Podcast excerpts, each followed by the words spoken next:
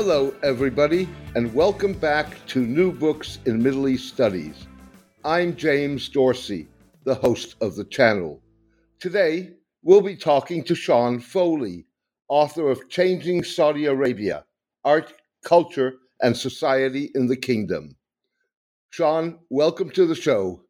Thank you very much for having me, James. I very much appreciate the opportunity to speak with you and with your listeners. Again, I've been a fan of your work and have been and have been following it for a long time. I especially appreciate your ability and insights into looking at things in politics um, that many of us had not seen as politics before, including things like soccer. I found, um, based on your work and others, that among the most interesting insights I had in the Middle East have been talking to people about football, what what we call what you call football or what we call soccer in America. So the opportunity to speak with you about my own work that looks at things that may not be necessarily always seen as political, um, in my mind, is very important, and I welcome the opportunity to do so.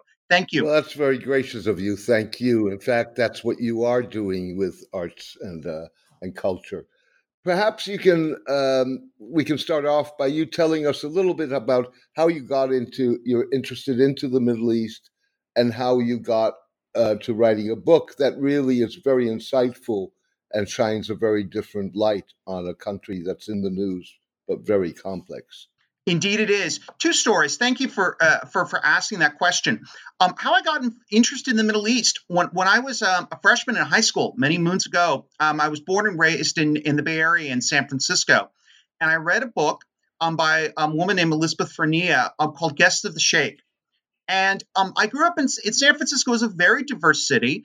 I knew there was a Chinatown. There were people from India and other places. I was familiar um, with African food as well, um, or what I would later learn was Eritrean food, Ethiopian food. But I'd not seen as much about the Middle East. And one of the characters in this book, um, and the book, let me pause and explain. The book is a, is a story, it's a memoir of a young woman who's traveling with her husband, who's an anthropologist to Iraq in the 1950s. That's what the book is about. And it's about her life as a woman living in a small Iraqi village um, while her husband does anthropological work for his dissertation.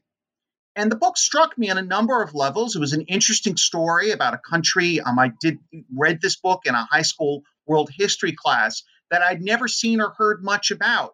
I knew about the Middle East, I'd seen it in the news, but I'd not seen it directly through this woman's eyes. And one story in particular matched me. I'd actually been born in Oakland, California, the large city across the bay from San Francisco. And one of the characters said, um, I'm from Oakland, and they discussed the stories that they had back in Oakland.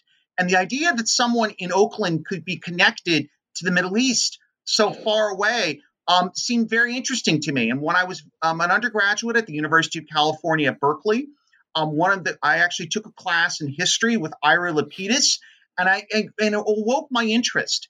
And one of the things that I found um, particularly fascinating about Middle Eastern studies is that Middle Eastern studies um, allowed me to merge a couple of my seemingly contrasting interests. I'm interested in history. I'm also interested in culture and society, but also in politics. And all those things um, in Middle Eastern studies, particularly modern Middle Eastern studies, um, had to come together, regardless of what you're working on in Middle Eastern studies. It comes back to politics.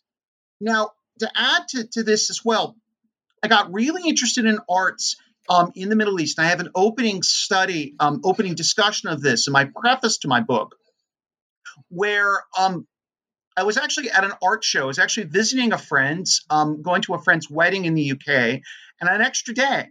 And that extra day, I went to go see an art exhibit. And that art exhibit um, was of Saudi artists. I vaguely heard of them, men like Ahmed Mater, Abdel Nasser Gharem, um, Manal Dowayan, all these other types of artists who would play later play an important role in my book.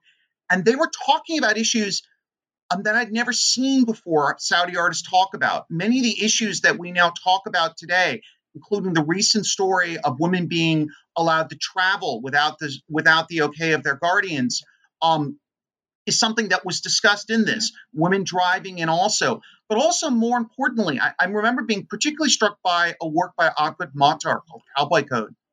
And it's a piece on one side, a very large piece. And on one side, there are phrases from Roy Rogers, um, Cowboy Code. And on the other side, there are the codes of war, the Islamic codes of war.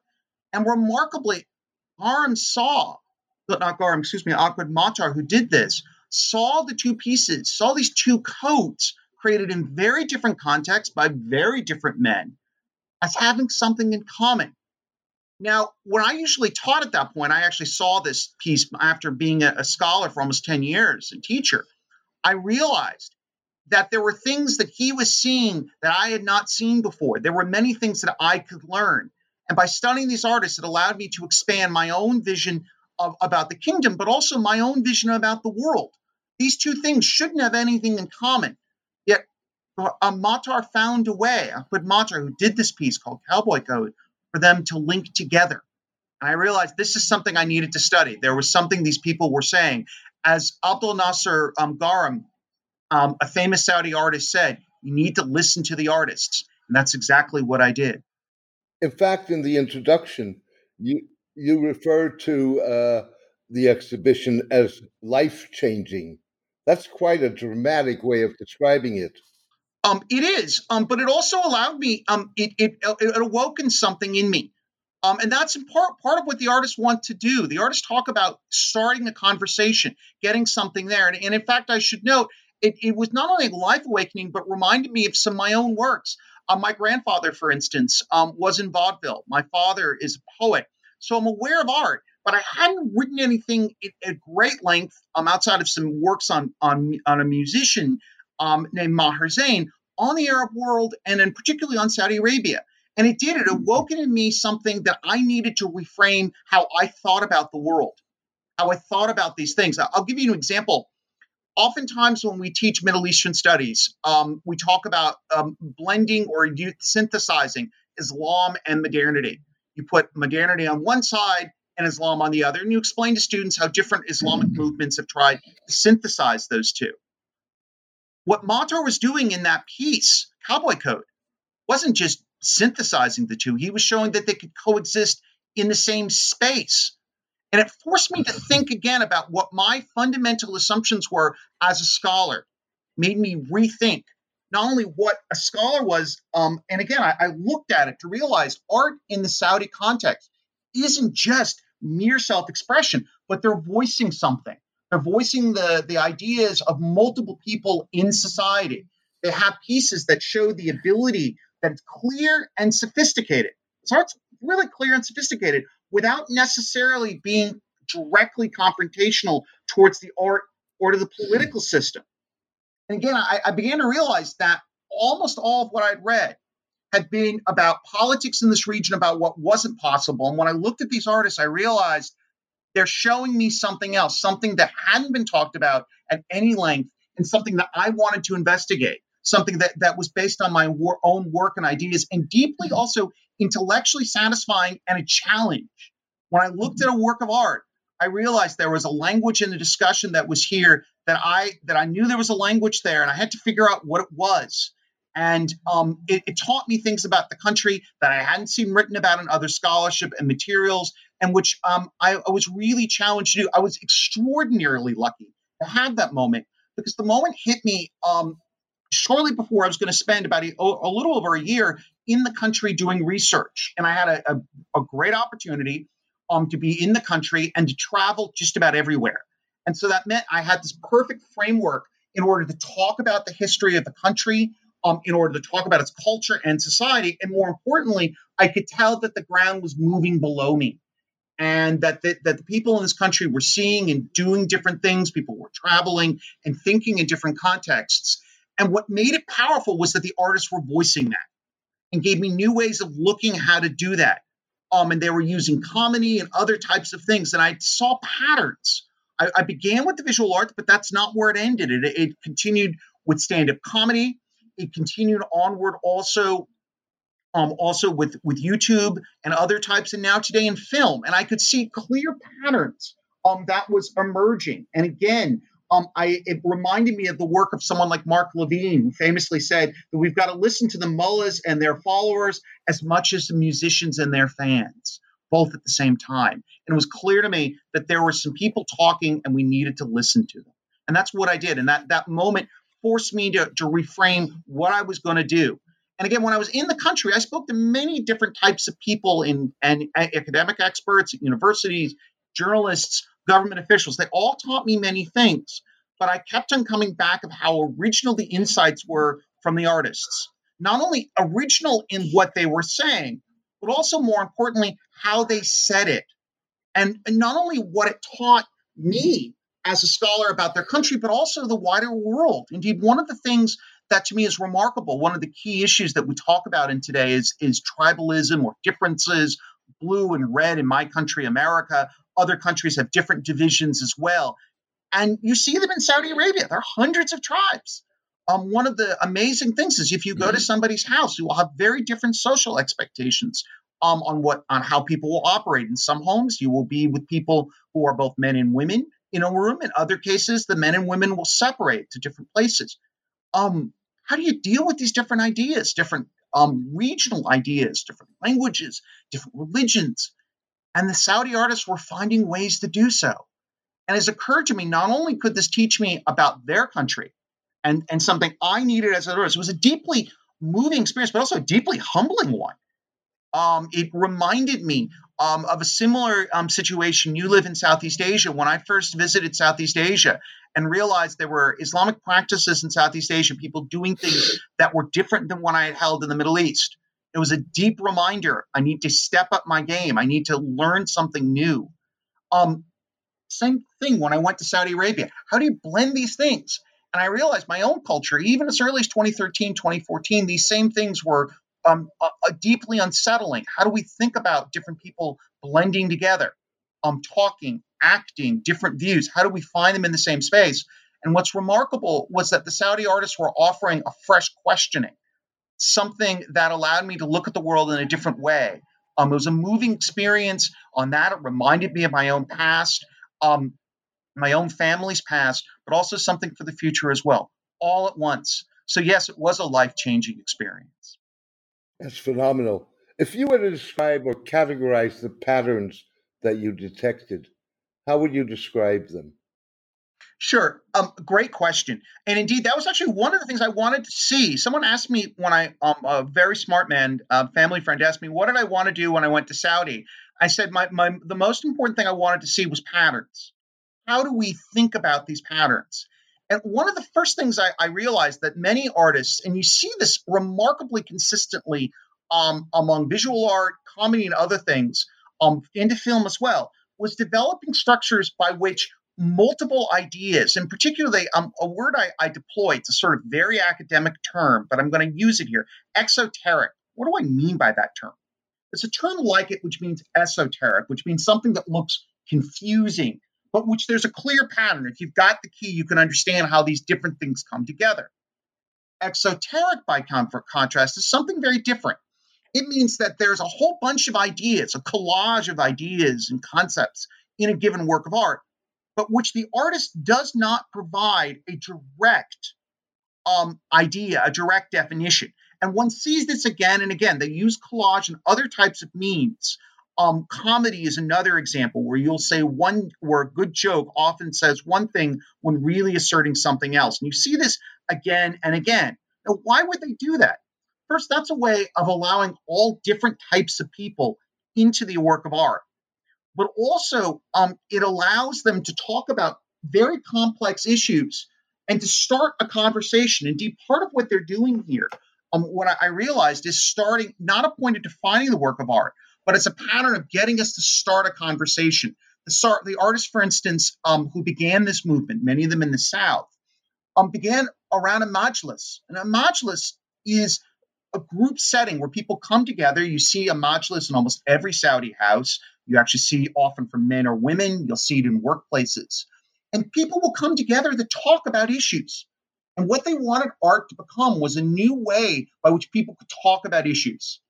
And you see the same thing um, in comedies. Let's start a conversation. And if you're going to start a conversation, you've got to be provocative, certainly, to get people's attention. But also, you have to open it up to allow lots of different people in. And what the beautiful thing about Saudi art and its intellectual power is this ability to allow multiple people in, to allow people to see what they what they want to see, to have their own take so to speak. That that same artist, um, Ahmed Mater, the one whose work deeply um, deeply affected me as a, a, piece called Yellow Cow. And, and Yellow Cow is a, this wonderful piece that is a story um, um, that's taken from it as a, a, golden calf story, again, from the Quran. You see it also in other historical stories um, as well. And it's it's a it's a it's a Quranic story. But what really matters here is he's using it um, in this context as a way of he takes that golden calf story and puts it onto a an advertisement for a type of milk. And why would he do that? Because he realizes in this context that what he's doing in this context is showing in the modern world, If you want to tell this old biblical story, you've got to do it in a form that people will recognize. And that the form that people will recognize, remarkably, um, is advertising. And the reason why he's doing that, and it's remarkable if you look at the piece, it simultaneously has elements that are both humor but also serious commentary at once. It's difficult to tell where one begins and one ends. And you see that again and again in Saudi art. There will be both both humor and non and seriousness. Both are used again. You'll see that in visual art, stand-up comedy, but also in film as well. And I should note there's a personal note to this. My, my grandfather, um, I note, was in vaudeville, and vaudeville, for those who aren't familiar with it, was a um, a traveling um, theater within the United States, roughly between the late 19th century and, and the beginning of the 20th century. Very important theater. And one of its most important people to work with it is a man named George M. Cohan. And George M. Cohan actually worked with my grandfather. And he did a play called The Tavern. And it's it's a famous play um, from this period. And the, one of the, the reviewers noted that the play um, could at simultaneously both both be humor as well as seriousness at once. And one of the things I, I, I, couldn't help but be struck when I looked at these Saudi patterns is I kept on being reminded of my own culture and my own tradition, but also of other parts of the world. Again and again, you see Saudis creating structures that can be read in multiple ways at once. Um, can I add another story to elaborate that explanation? Please do. Yeah one of the one of the great videos um, that uh, one of the great videos was called "No Woman, No Drive." It was created by a man named Hisham Fageeh, a couple of other people as well, at a television company, at a YouTube production company called Telfaz 11. Um, Telfaz 11, remarkably, its name even means something. They actually used the Arabic or French word for television and combined it for 2011.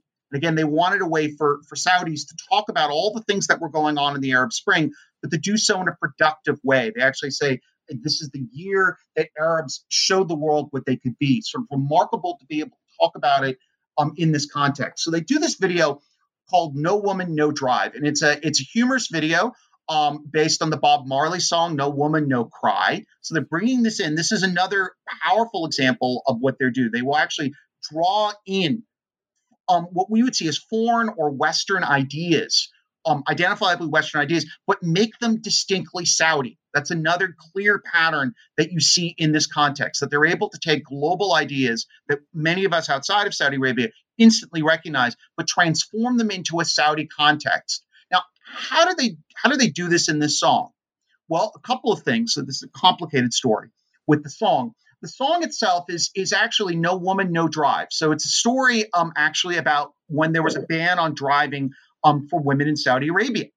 And in fact they they actually choose to release the song remarkably in 2013 on the same day same day that there's going to be a major driving protest. So this was covered by everywhere around the world. I was fortunate to be in the country at the time when this took place. And, and again it was a very serious political moment extraordinary political moment. Um, it was so serious. If you've lived in the country, oftentimes hmm. um, the police, there are plenty of police and traffic police, but they won't necessarily bother you um, in many ways. But in this context, the police were stopping almost every car during the period around the driving protest, even looking into darkened cars, which is extraordinarily rare, to see whether women were driving. It's an extraordinarily tense moment. Everybody in the country could feel it. So at this extraordinarily tense moment, these guys at this television production company called Telfaz 11 decide to release a video and a video on no women, no drive, on the driving moment. How could they do this? Well, their first answer, and this again, you see this as well, is well, it's just a joke. Everybody's on all kinds of tension and we're on pins and needles. Let's relax a bit. It's just a joke, right? And if you say it in that context, it's just art or just a joke, that allows an artist to open up and to explore ideas and contexts they would have never been able to study um, before in other contexts. So that's the first thing. So they first they're going to release this video called "No Woman, No Drive," and they release it strategically at the end of the day after almost all the protests are done. And they know also that everybody in the world is going to be watching Saudi Arabia. And they also importantly do it um, on YouTube. Um, again, they, again, a, a, context I'll get to in a moment. And when they explain, when they do it on YouTube, um, they they release it and they do the song should be noted in both Arabic as well as in English. It's actually in English, but with Arabic subtitles. But they distinctly make it um local.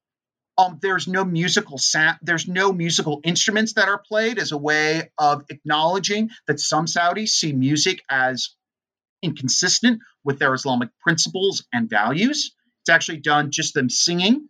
You have a specific character um, who's seemingly the everyday Saudi, played by Hisham Fageeh, a remarkable comedian, actually, um, who had been schooled both in the United, was schooled at both um, Florida State and Columbia um, playing the lead role where he sings, but sings sort of an off kilter, not a serious voice, though he's a good singer. And he sings this song. And what he does is it's a parody. They take all the extreme sto- uh, arguments against women driving on this idea of women driving, and they put them into this video, put it out there into this video and um, they have him singing, a couple of other people singing in them as well. They're very distinct as well. They wear Saudi clothing, um, the thobe and galabia, those things that they're wearing. They have beards as well. They look distinctly Saudi, even though they're singing a song in English.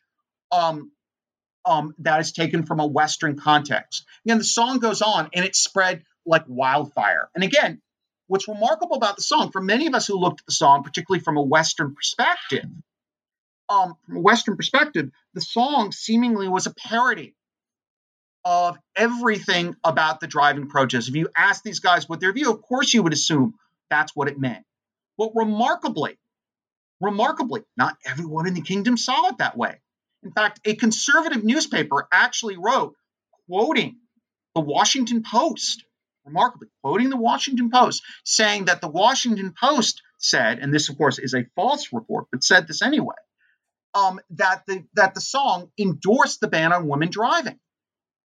And what's remarkable about the video is that this is a video that discusses an extraordinarily sensitive topic, one in which the government and other people were at odds, in which different people, even more importantly, within society, within families, were at odds, but puts it in a context where people can exhale, where people can start talking about it. And indeed, that context of, of where women and where people of different contexts could at least agree that this thing was something they could all laugh at, they could all see their own vision to, was an opening up of a conversation, which is exactly what they wanted. Again and again, art often deals with issues um, in the Saudi context that can be seen as political, but put it in a context where everybody can be included. Um, there are other ones um, as well. There's another video um, called "Screw the Infidel," which has the same type of thing. It's actually based. It's a video set in Los Angeles, um, in the present day where you see someone sort of like an ISIS character go on a rampage, attacking almost everything that's good. And that's a way of, again, it was in 2014, the video was released, um, 2015, at the height of when ISIS was powerful. And again, it's the same type of thing. ISIS being, I should pause, the Islamic State, um, again, that, that controlled portions of both Iraq and Syria. And this, again, same type of video, same type of context. Let's create a work of art that allows us to start a conversation um, about a very sensitive topic. And again, the Islamic State was a threat not only in strategic and security terms to, say, to Saudi Arabia, but also because many Saudis actually decided that they wanted to join it. It was an extraordinary, powerful moment. But in this video, like No Woman, No Drive, in this video, when um, you could have a moment where people could see it as a mockery of it. It was again another mock video of these of, of men in the Islamic State but also um, people who believed in the Islamic State remarkably saw it as well. Um, Michel Jesser, the man who's at the heart of that video, um, commented on this as well in a long interview with Vice. And again, this is part of the point of art is to create structures where people can come together. And if they can come together, they can start talking. And if we can start talking, maybe we can solve the issues. One of the things that that that that again Saudi art taught me, um, sort of remarkable thing about their culture and patterns, was in the United States, um, um, if a man is told by his wife or our spouse or the context, we need to talk, that's a very bad thing. That's something that usually means that there's a problem. We're going to have to deal with it. It's a horrible thing. So if you hear we need to talk, uh, men, um, people get very scared, very, very scared in this context. If some, particularly if someone in authority comes. In the Saudi context, we need to talk. And indeed, one of the first art exhibits of Saudi art was called We Need to Talk, is an invitation to begin a conversation. It's not an it's not a sign of a problem. It's a sign that we want to solve this issue. It's an invitation to something very different, to something that's positive and better. And what I found remarkable about these patterns and these structures is that Saudi artists are creating ways by which to begin to resolve their issues. And it should be noted, for instance, that the issue of women driving um, has now been resolved.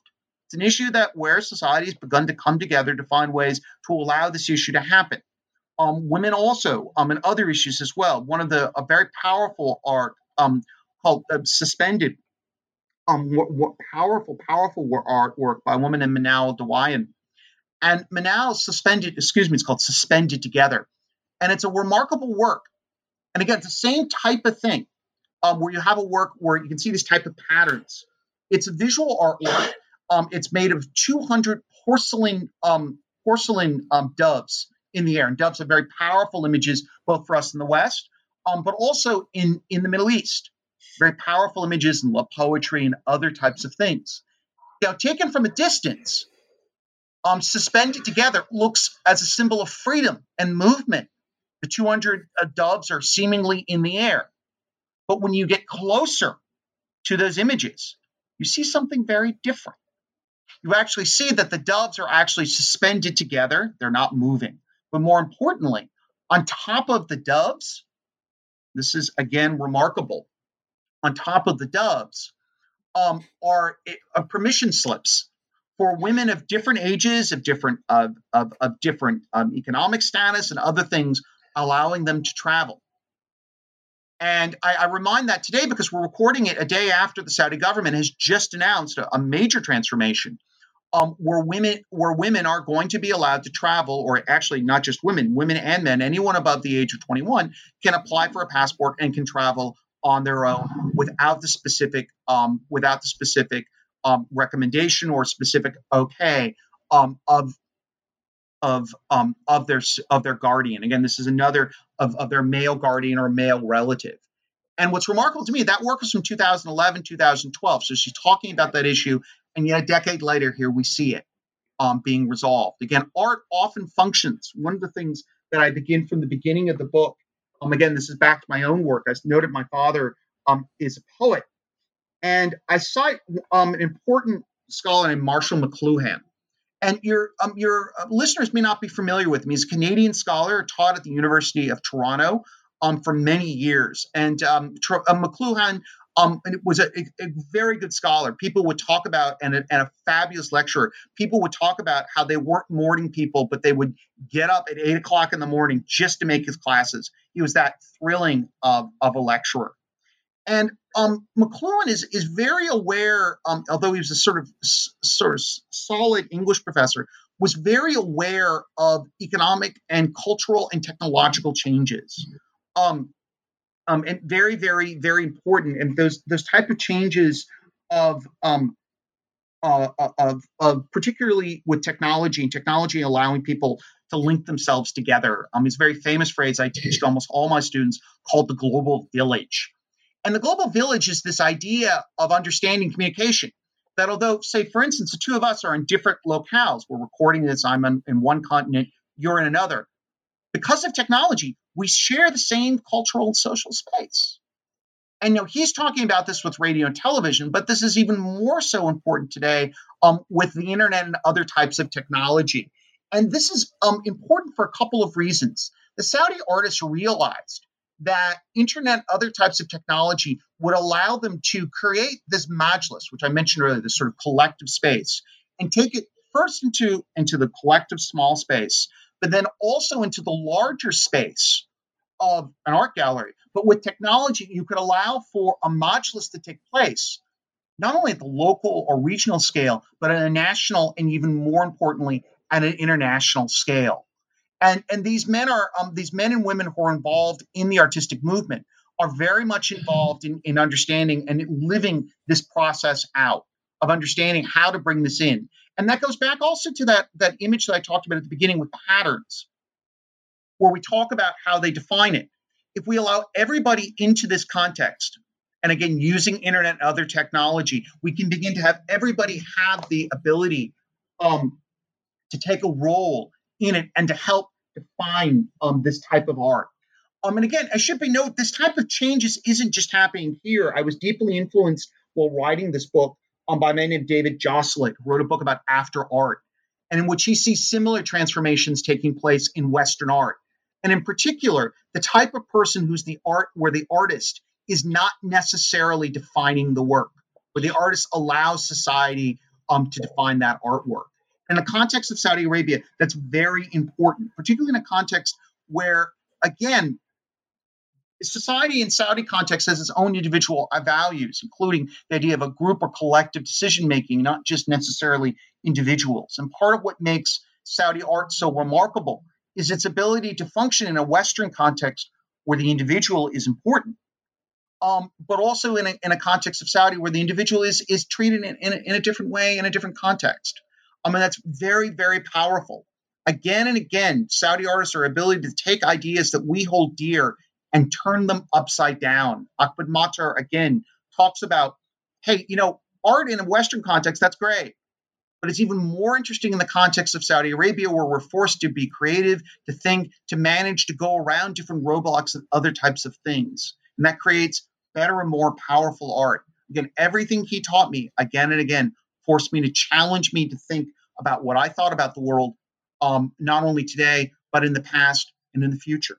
Hello, everybody. This is Marshall Poe. I'm the editor in chief of the New Books Network. Are you listening to this NBN episode on Himalaya? If you are, congratulations, because you're already using the best new podcast app out there. I listen to a lot of podcasts. I've tried a lot of podcast apps, and I can tell you that Himalaya is the best one available. So if you're not listening to this NBN episode on Himalaya, you're missing out. Whether you're a podcaster or a fan, Himalaya is designed with you in mind and has a ton of cool features like curated, shareable playlists and collections made just for you, along with personalized recommendations to help with content discovery. And the best part is, it's super easy to use. It's definitely my favorite listening app, and I'm sure it'll be yours too. So do yourself a favor and download Himalaya today. And be sure to subscribe to your favorite NBN channel. We have 87 of them, so you're probably going to find what you want there. And I hope that you listen to what you want on Himalaya.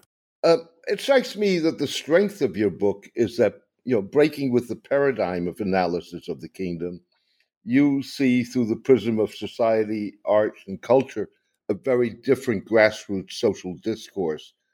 Perhaps you could elaborate on what's different about it, but also to what degree this is a discourse irrespective of how valid, that is restricted to certain social groups. Sure. One of the things when, when um, there's a, a, very famous scholar named Edward Said. Um, uh, many of your author, many of your listeners may be familiar, many may not be. He wrote a, a big, um, multiple books, um, including one that deeply affected Middle Eastern scholars called Orientalism in the 1970s. And one of the things that um, he wanted to break away from in Western culture was our rarefied essence of left versus right, north versus south, east versus west, that we have to understand culture and society only in a two frame framework, that it's either left or right. And part of what he wanted us to do was to break free of that. And one of the things that's remarkable about Saudi artists is their inclusivity. Their ability isn't, they want to reframe how conversations are talked about, not just necessarily left versus right, but they want to expand what is possible um, when we talk about this. And if you're going to expand about what that's possible, you have to go into the grassroots. You have to be able to reflect not only your own views, but also the views of countless other types of people and what it means to be culturally possible in this context. And it means also um, that you have to understand that the lines of where something ends and where it begins isn't necessarily as clear and is constantly in motion. One of the wonderful things, again, um, going back to McLuhan that I mentioned earlier, and of course, after um, and McLuhan citing Ezra Pound, is that the artists function often as a mirror, as an early warning system to what's going on, what people are thinking about. Um, again, with comedy, you'll see Joan Rivers talks has a famous quotation. I'm just saying everything that you, you know, I'm just verbalizing what you have, what you in the society are thinking but haven't said. And part of the point of this culture is to show that political and cultural contexts and this type of culture, things that are not necessarily on the day-to-day context. And what I mean by that is when we think about politics in a place like Saudi Arabia, it often begins and ends with governmental elites. And there's absolutely no question that that is important. Um, it's a country that's regularly in the news, has close connections to my government in the United States, countless others. Saudi Arabia also plays an important role as an exporter of oil, something that we all use in the world, either directly or indirectly. But that doesn't mean that politics or culture begins and ends with elites. Those elites also have to interact with the rest of society. And that politics can occur in context even when there is not regular presidential, other types of elections, or the types of press um, freedoms that we enjoy in other societies. That there are other ways that people can talk and express their issues and express multiple views at once. And part of the point of art is it allows us to see what the culture's thinking. Not only the culture's thinking now, but what the culture will be thinking well into the future. And part of what I, I found um, most distressing, and uh, when I deal with culture and politics in this part of the world, is how limited it is. Um, to me, culture and society is extraordinarily rich and it provides a powerful avenue um, into other types of things about how a culture makes decision um, makes decisions, um, how why they make one choice versus another, why they prefer or or prefer certain groups or others. And what art allows us to do is to dig deeper into the grassroots to understand not just that this is these are sort of these structures that work in this way with economics or with political power, but there are other things that shape how people act what language they use, how they present those ideas. Um, and again, those ideas can work in different contexts and are working with different types of things. One of the things that that that strikes me as utterly remarkable about uh, Saudi artists is how deep their knowledge is of the rest of the world. And that when I look at a Saudi work of art, um, it's not just Saudi art. I've got to know that and their culture, which is Arab and religious and often with Islam, but also how many other things they're sucking in from other cultures how much I have to learn as a scholar in order to, to begin to pick apart um, or begin not pick apart. Let me back up in order to begin to even explain a basic work of art. And part of what this means is we need scholars, um, particularly those of us in the Gulf, and it's a growing field, thankfully. For many years, it's sort of a bailiwick that many people didn't want to get into, but today many people are. We have some fantastic scholars. Um, Beth Derderian is an example of a young woman who just finished a dissertation at Northwestern University on art um, um, in the Emirates is that we need to expand what we think about as what's political and what's possible to talk about. Um, it would be it, until quite recently, you would be difficult to find someone who thought about poetry or art as being involved in this part of the world. Um, it was e- easy for many people to assume, and in fact, even some Saudis, which is to me among the most remarkable thing, you will find Saudis who will look at you and say, "How is it possible? We don't have any art. That's for other people to have, other cultures, other societies." Um, to have. I'll even get reminded of that. I do some work on social media and I'll post something and someone will say, "Me art in Saudi Arabia? You must be kidding." Indeed, a scholar or a good anthropologist who teaches at King Saud University, important university um, in Riyadh in, in Saudi Arabia, actually wrote in 2013 if there's anything that defines what Saudi culture is, and if it is a culture, which by itself is an interesting question, he's wondering whether there is a Saudi culture. He says hostility to the arts, um, is at its base, defines it. Yet when I look at Saudi art, I wrote a whole book. There's a ton of art here. And this art isn't just there, it's having a cultural and social impact. And also, I should note, builds on much older traditions. It should be noted when we think of Saudi art. Um, I want to make it clear this is not just art that appeared in this era. It's a different type of art. It's a unique art. And that art, I should note, begins the movement that talks about in my book is really in the beginning of the 21st century, but stretches back decades. Um, for instance, there have been poets who have been writing in Saudi Arabia for decades. There are songwriters and important musicians. Muhammad Abdu, for instance, a very important singer um, has been involved as well. And what's remarkable about when we go back and look at those trends about multiple ways of looking at things, both inclusive and not inclusive, if you go back and look at those older artists of the debates, for instance, between modernists and non-modernists in Saudi art um, in the beginning of the 20th century, in the mid 20th century, you see the same thing. Very similar patterns. So there's a cultural thing that emerges. And, and my argument is that if we're going to understand how this country works, and it's in a country, Saudi Arabia, at the heart of many different political and structural issues in the world on many levels, we have to understand its culture. Its culture informs its politics, its society, and everything. That means we have to ask new questions um, as well. And again, that means looking at the grassroots. And I, I, use a specific term to describe these artists in order to get back at that. I actually use a guy, Antonio Gramsci, and this is me being putting on my academic hat for a moment. And he has a term called organic intellectuals. And what he means by this are these are intellectuals who are not part of the political elite or the economic or cultural elite. They're not like me, university professors, like you, a, a journalist, but they're people who are in touch with society um, who are able to voice in ways that are different the views of what the rest of the country can't say. Not only their views, but also other cultures. Indeed, Abdel Nasser Gharem, who I uh, mentioned multiple times earlier, talks about art functioning as a mirror. And that mirror means you're seeing everything from the grassroots up. And it's something that everybody in culture has to think about. And you'll see it in crazy contexts. Um, senior government officials um, will cite um, will work directly with the arts, but also will cite lines. There's a wonderful soliloquy um, exchange in a movie called Barakah Meets Barakah, again, a, a video by uh, Sham movie by starring the comedian Hisham Fageeh.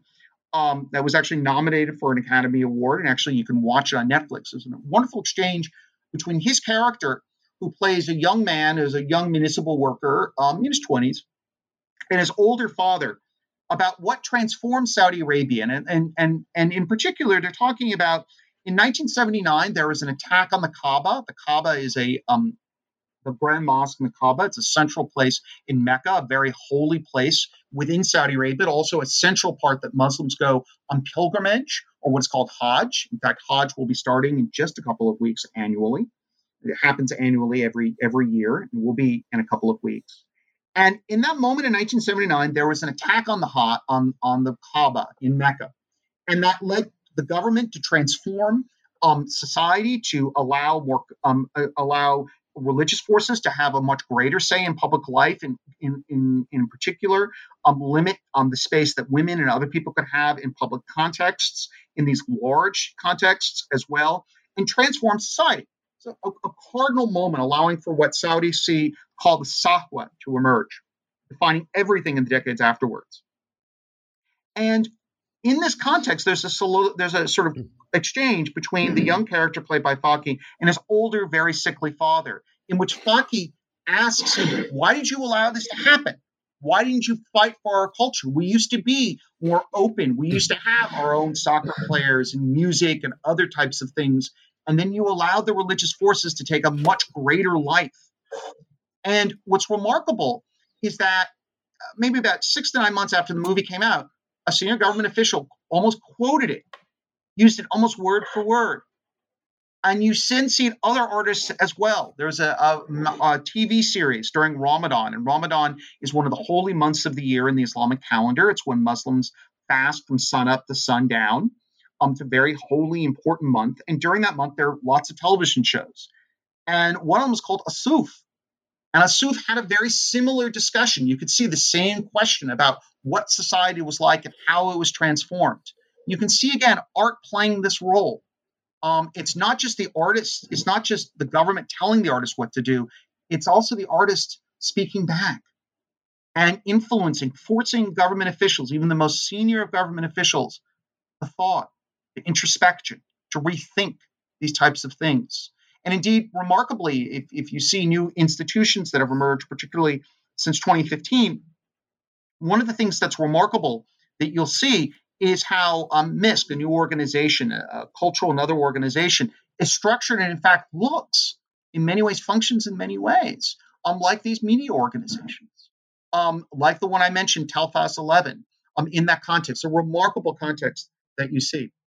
It seems to me that you're describing two fields of tension.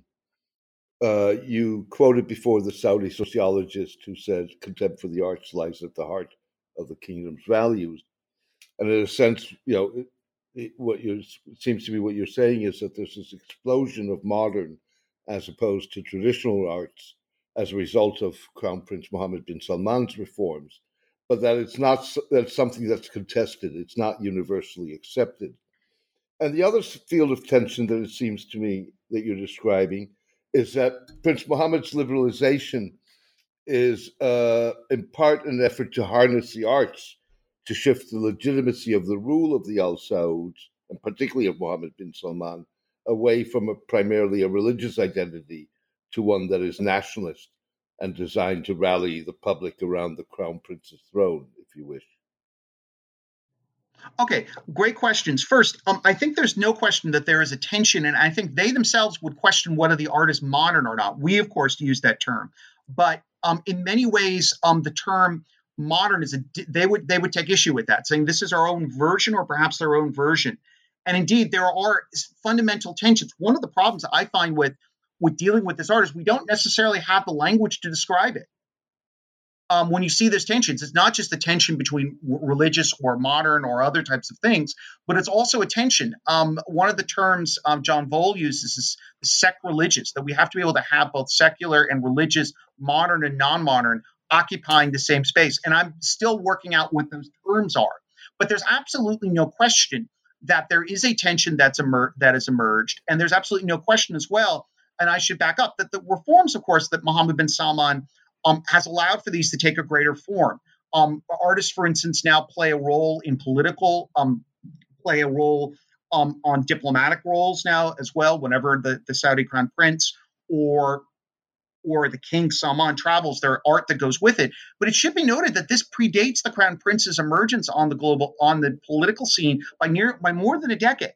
And in fact, one of the things that's sort of remarkable is that this is, you're right, in a certain level, that this is a, a certain degree of seeking to harness those other issues, seeking to um, take advantage of or work with issues that are already there, that society is, is, is talking on its own, is asking for these changes, and that the cultural and political issues come from the other end. And, and this fundamentally challenges one of the things that we look at these cultures, that it's from the top up, right? Coming from the top down. And in certain level, what you see is Salman, who has his own um, intentions and other types of things, particularly with, with Vision 2030, seeking to take advantage of a political wave that's already in context, that's already moving um, in there. And indeed, those tensions are still very much being worked out. There's not, it's not easy at all um, to work out where those are. And it takes time in order to, to work it out. And indeed, part of it is how do you discuss um, political tensions?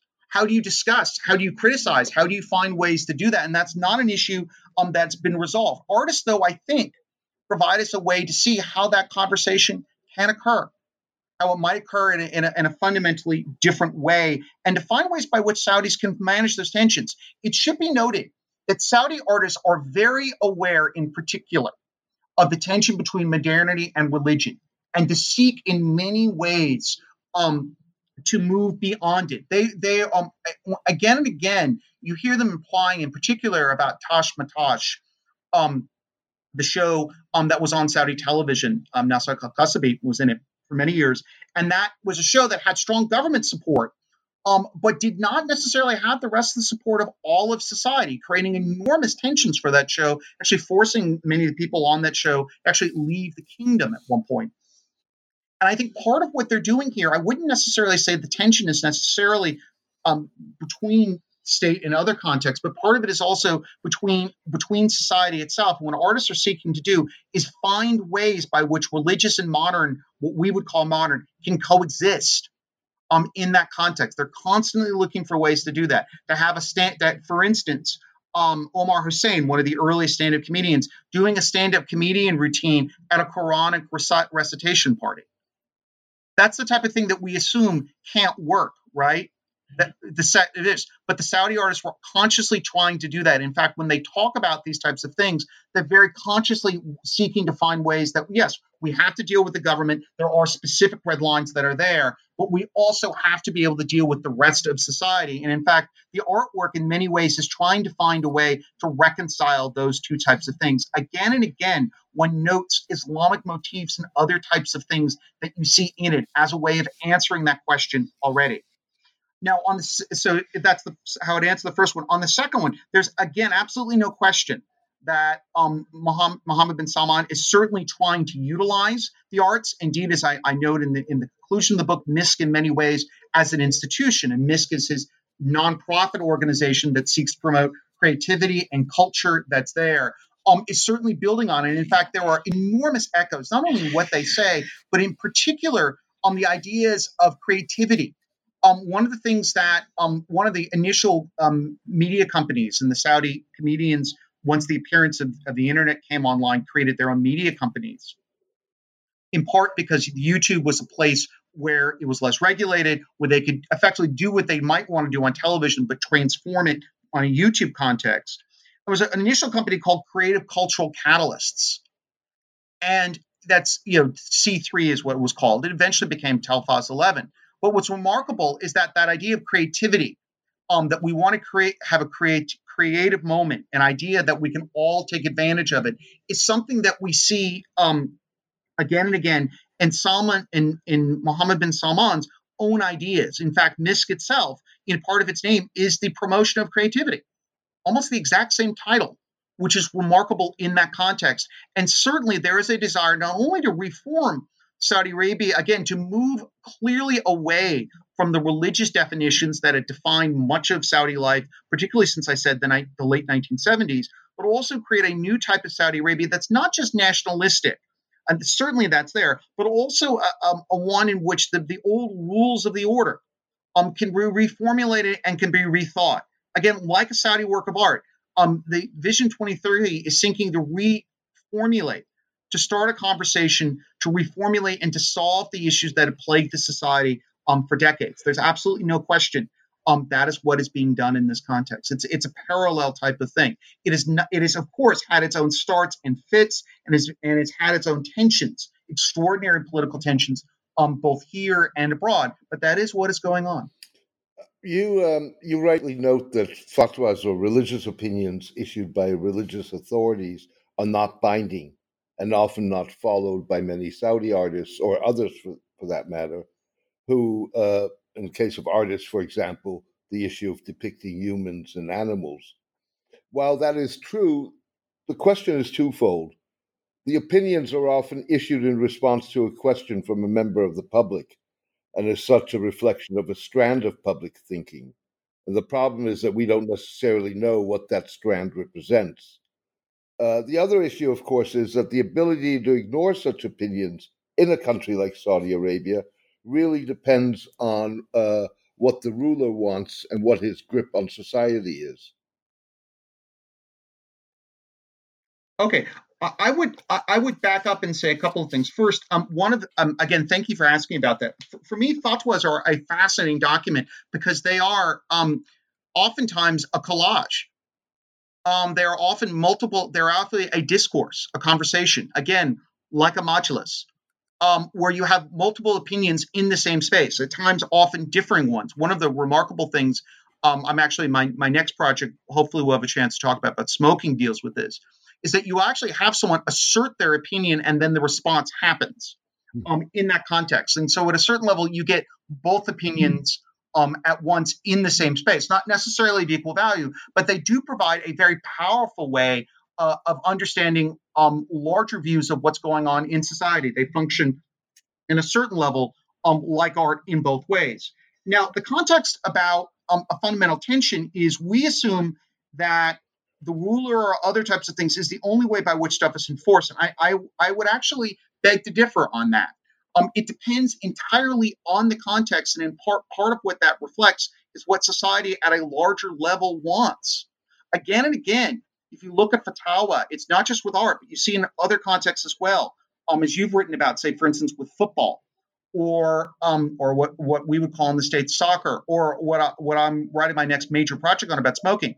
Again and again, you actually will see fatwa, um, and again fatwa, or uh, let me back up, are religious opinions issued by senior religious figures um, that seem to be in complete um, in complete opposition to what the society to to what is actually going on in society. Now, certainly, a ruler plays a role in it, and there's absolutely no question that the ruling fa- the ruling family, um, at both a national and at a local level, um, have enormous powers. But I would actually argue that part of it has to do with the way the culture looks, and part of what art it, it teaches us. It's not just again, we assume it's just what the ruler tells us. That goes back to what I talked about at the beginning about the thinking of of what's poss- of what is not possible. That the ruler says, "This is it. This is all that's possible." In this context, what's interesting about the artists is that the artists understand that you can begin to reframe that conversation and what is possible by transforming it over time. And in fact, what you see with artists is that certain things in certain contexts are not possible, but subsequently they are. Let me give you an example of, of what I mean by that. There's a great piece um, that Abdul Gharem did called Sirat and it's a Sirat being path. It has the opening of the Surah Al-Fatiha. It's actually a piece that was done um, uh, in, in response to an accident that occurred at a bridge many years ago in southern Saudi Arabia. And this bridge was actually built by Bin Laden Construction. They didn't do the requisite prayer. It was in a valley, modern bridge. And everybody, when the flood came, all this water came, people thought this would be the safest place to be when the flood came into this valley. That's not what happened. The bridge was not well, well built and it collapsed, fell apart. Gharem did a piece in order to talk about infrastructure by focusing on this bridge. He actually painted the word Sirat, which has many different meanings on it um, in this context. Um, he did the painting, did it, um, and it was about to show it at a show in London when they realized this might actually offend people. That there was worry that that religious elites, those who do these type of fatwas, including that images are are bad, human images are bad, um, would not be allowed to do so. And they basically pushed him to put another work of art, which he did. But a few years later, he put that artwork, he marketed it, and in fact, his work of art, his major work of art, um, his book about his art has that on its cover. So it's remarkable to see um, that artists are able to, to, to transform, to chip at, um, to focus and allow people to change the framework of the conversation again, it's remarkable to me that you will see something that has nothing to do with ruler or not rulers, say cartoons. Um, there's a wonderful show called Masameer or Loose Screws, which is filled with humans and animals operating and speaking um, to each other. The man who actually operates, who does this, man um, Malik Nejer, um, himself a fascinating figure um, in multiple ways, a very pious religious person from a, close area, but still is putting out on screen regularly popular putting out on screen these types of images um, in this context. Part of what I would argue with the fatwas is, is that um, there are areas where religious and non-religious elites come in common and areas where they don't. Um, and part of it is based on what, what governments want, but also part of it is based on what society operates on. Again and again, um, uh, Saudi artists themselves, again, remember that phrase, listen to the artist, talk about that their problem is with the artist. I'll, I'll give you a good example of that when I mentioned um, when I mentioned um, um, uh, Tash Matash, Tash Matash um, was famously liked by King Abdullah, who was then um, by Crown Prince Abdullah, later King Abdullah. He was called the largest fan in the country. Yet, despite what he wanted, despite his support, the show eventually had to go off air. The people had to leave the country. So in the end, certainly the King and others make a final say, but they're not the only ones as to what what what works and what doesn't. The rest of society automatically wants something on a larger level. It will happen. It's not just the king. Indeed, part of my, my question and often is where's the chicken or the egg um, in these contexts? Um, how do we define what those are? How does public opinion work? And it's not always clear. Part of the benefit of art and also of fatwas is allowing us to see where, where public opinion is on a broader scale. Um, and that the type of public opinion that that leaders have to listen to and to follow. That raises fascinating questions. That raises fascinating questions, and I have many more questions and we probably could go on for at least another hour. But unfortunately, we're nearing the end of our time. Um, thank you very much. But before I let you go, I you already mentioned that your next project involves smoking, uh, and it would be great if you could elaborate a little bit. Sure. Thank, thank you very much um, um, on that. And again, um, thank you as well. I, I would welcome an opportunity to spend an hour also with you because it would sharpen my own arguments. Anytime I get a chance to speak with you and to hear your questions and analysis, it forces me um, to, to, to get my game better and to transform my own views. Um, my next book actually um, you're welcome. Again, you, you do a lot of work, and uh, it's you know I don't we don't always necessarily have to agree, but that doesn't mean I'm not going to listen to what you have to say, and that's important. And um, you're welcome. Um, what I would say is um, I'm actually interested in smoking. Actually, um, when I was in, in the country, one of the things that struck me um, was that um, everybody seemed to smoke, um, and that there was a significant amount of smoking, even though there were lots of fatwas and lots of religious traditions, and this is a long tradition in which smoking had seemingly, which seem in which smoking had seemingly been opposed. Um, and remarkably, Saudi Arabia was actually one of the first countries in the world to ban um, advertising of cigarettes um, very early on and um, public advertising, yet smoking seemed to be almost everywhere. Now, this is changing. Um, again, Mecca and Medina, for instance, no longer have smoking allowed. But again, how do these two oppositional forces coexist? Right? How do they, the same, I, I kept on seeing echoes of that um, as well. And that's what my next project is going to take a look at. I've looked at it already. And again, it allows us to look at cultural change of, over a long period of time, particularly with the transformation of smoking. And remember, this is a country in the 50s, particularly in the 50s, where when people would travel, they would be note that they couldn't smoke.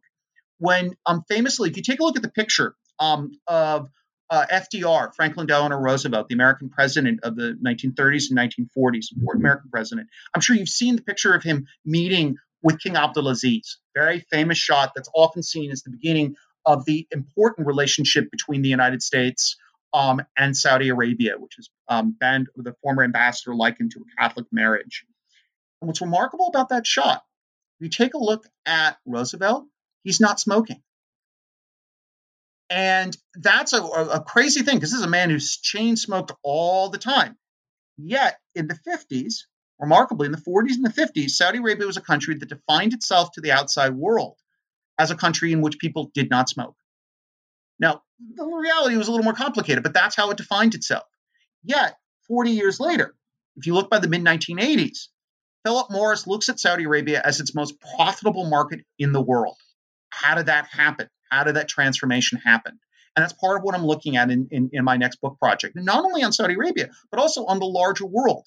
And to me, it allows us to see, to understand um, a, a subject that to me has been understudied to this point, not only in Saudi Arabia, but also in other parts of the Muslim world. It allows us to look at the linkages, again, things that you're interested in looking at between Southeast Asia and the Middle East.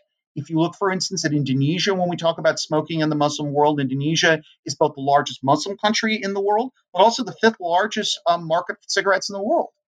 How do Muslims talk about this context? And it goes back also to fascinating religious issues. Um, there's a um, wonderful report that's done in the mid 1980s by a Western tobacco executive in the country. And he, he says that this is in Saudi. He says, look, they yell and scream that pork and alcohol are haram and that so is tobacco. But don't worry, tobacco is not as haram as pork and alcohol are. How's that possible? Well, the answer is in the Saudi context, in a religious tradition that emphasizes the Quran and the Hadith over everything else, if there's no mention of tobacco in the Quran and the Hadith, then possibly it is what? Halal or at least permitted. How do I know this argument? In part, I've taken a look at some of the fatwas where people assert those arguments at the beginning. And to me, it's a fascinating argument about looking about culture and society. You know, if you look at the religious arguments in countries like Jordan or Oman, which have different religious traditions than the Saudis do.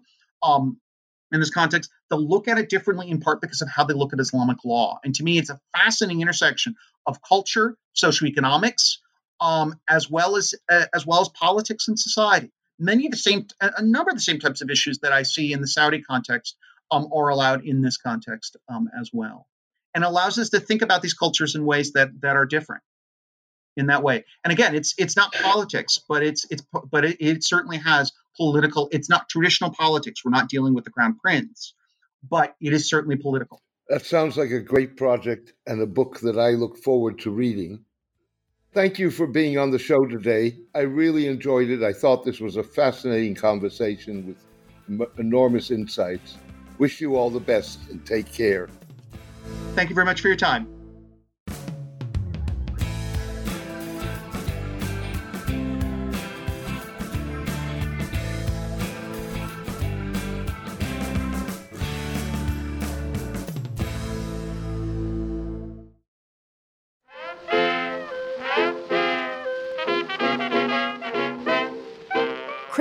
Broads is a true crime and history podcast about wild women on the wrong side of the law, and I'm the host, Tori Telfer. I'm a true crime writer who started Criminal Broads after realizing that I was uncovering far too many out of control and terrifying stories about criminal women to fit in a single book. So, if you like stories about female cult leaders, con women, women who undergo seven sessions of plastic surgery to avoid arrest for 14 years and 11 months, uh, women who hung out with Bonnie and Clyde, or serious speculation about the deranged theory that Jack the Ripper was actually a woman, I think you'll like this podcast. Look for Criminal Broads on your favorite podcast listening app, or follow along at instagram.com slash criminalbroads, where I post a lot of photos so you can look deep into the eyes of some of the murderesses we'll be talking about. See you there! Break it! Break it! Música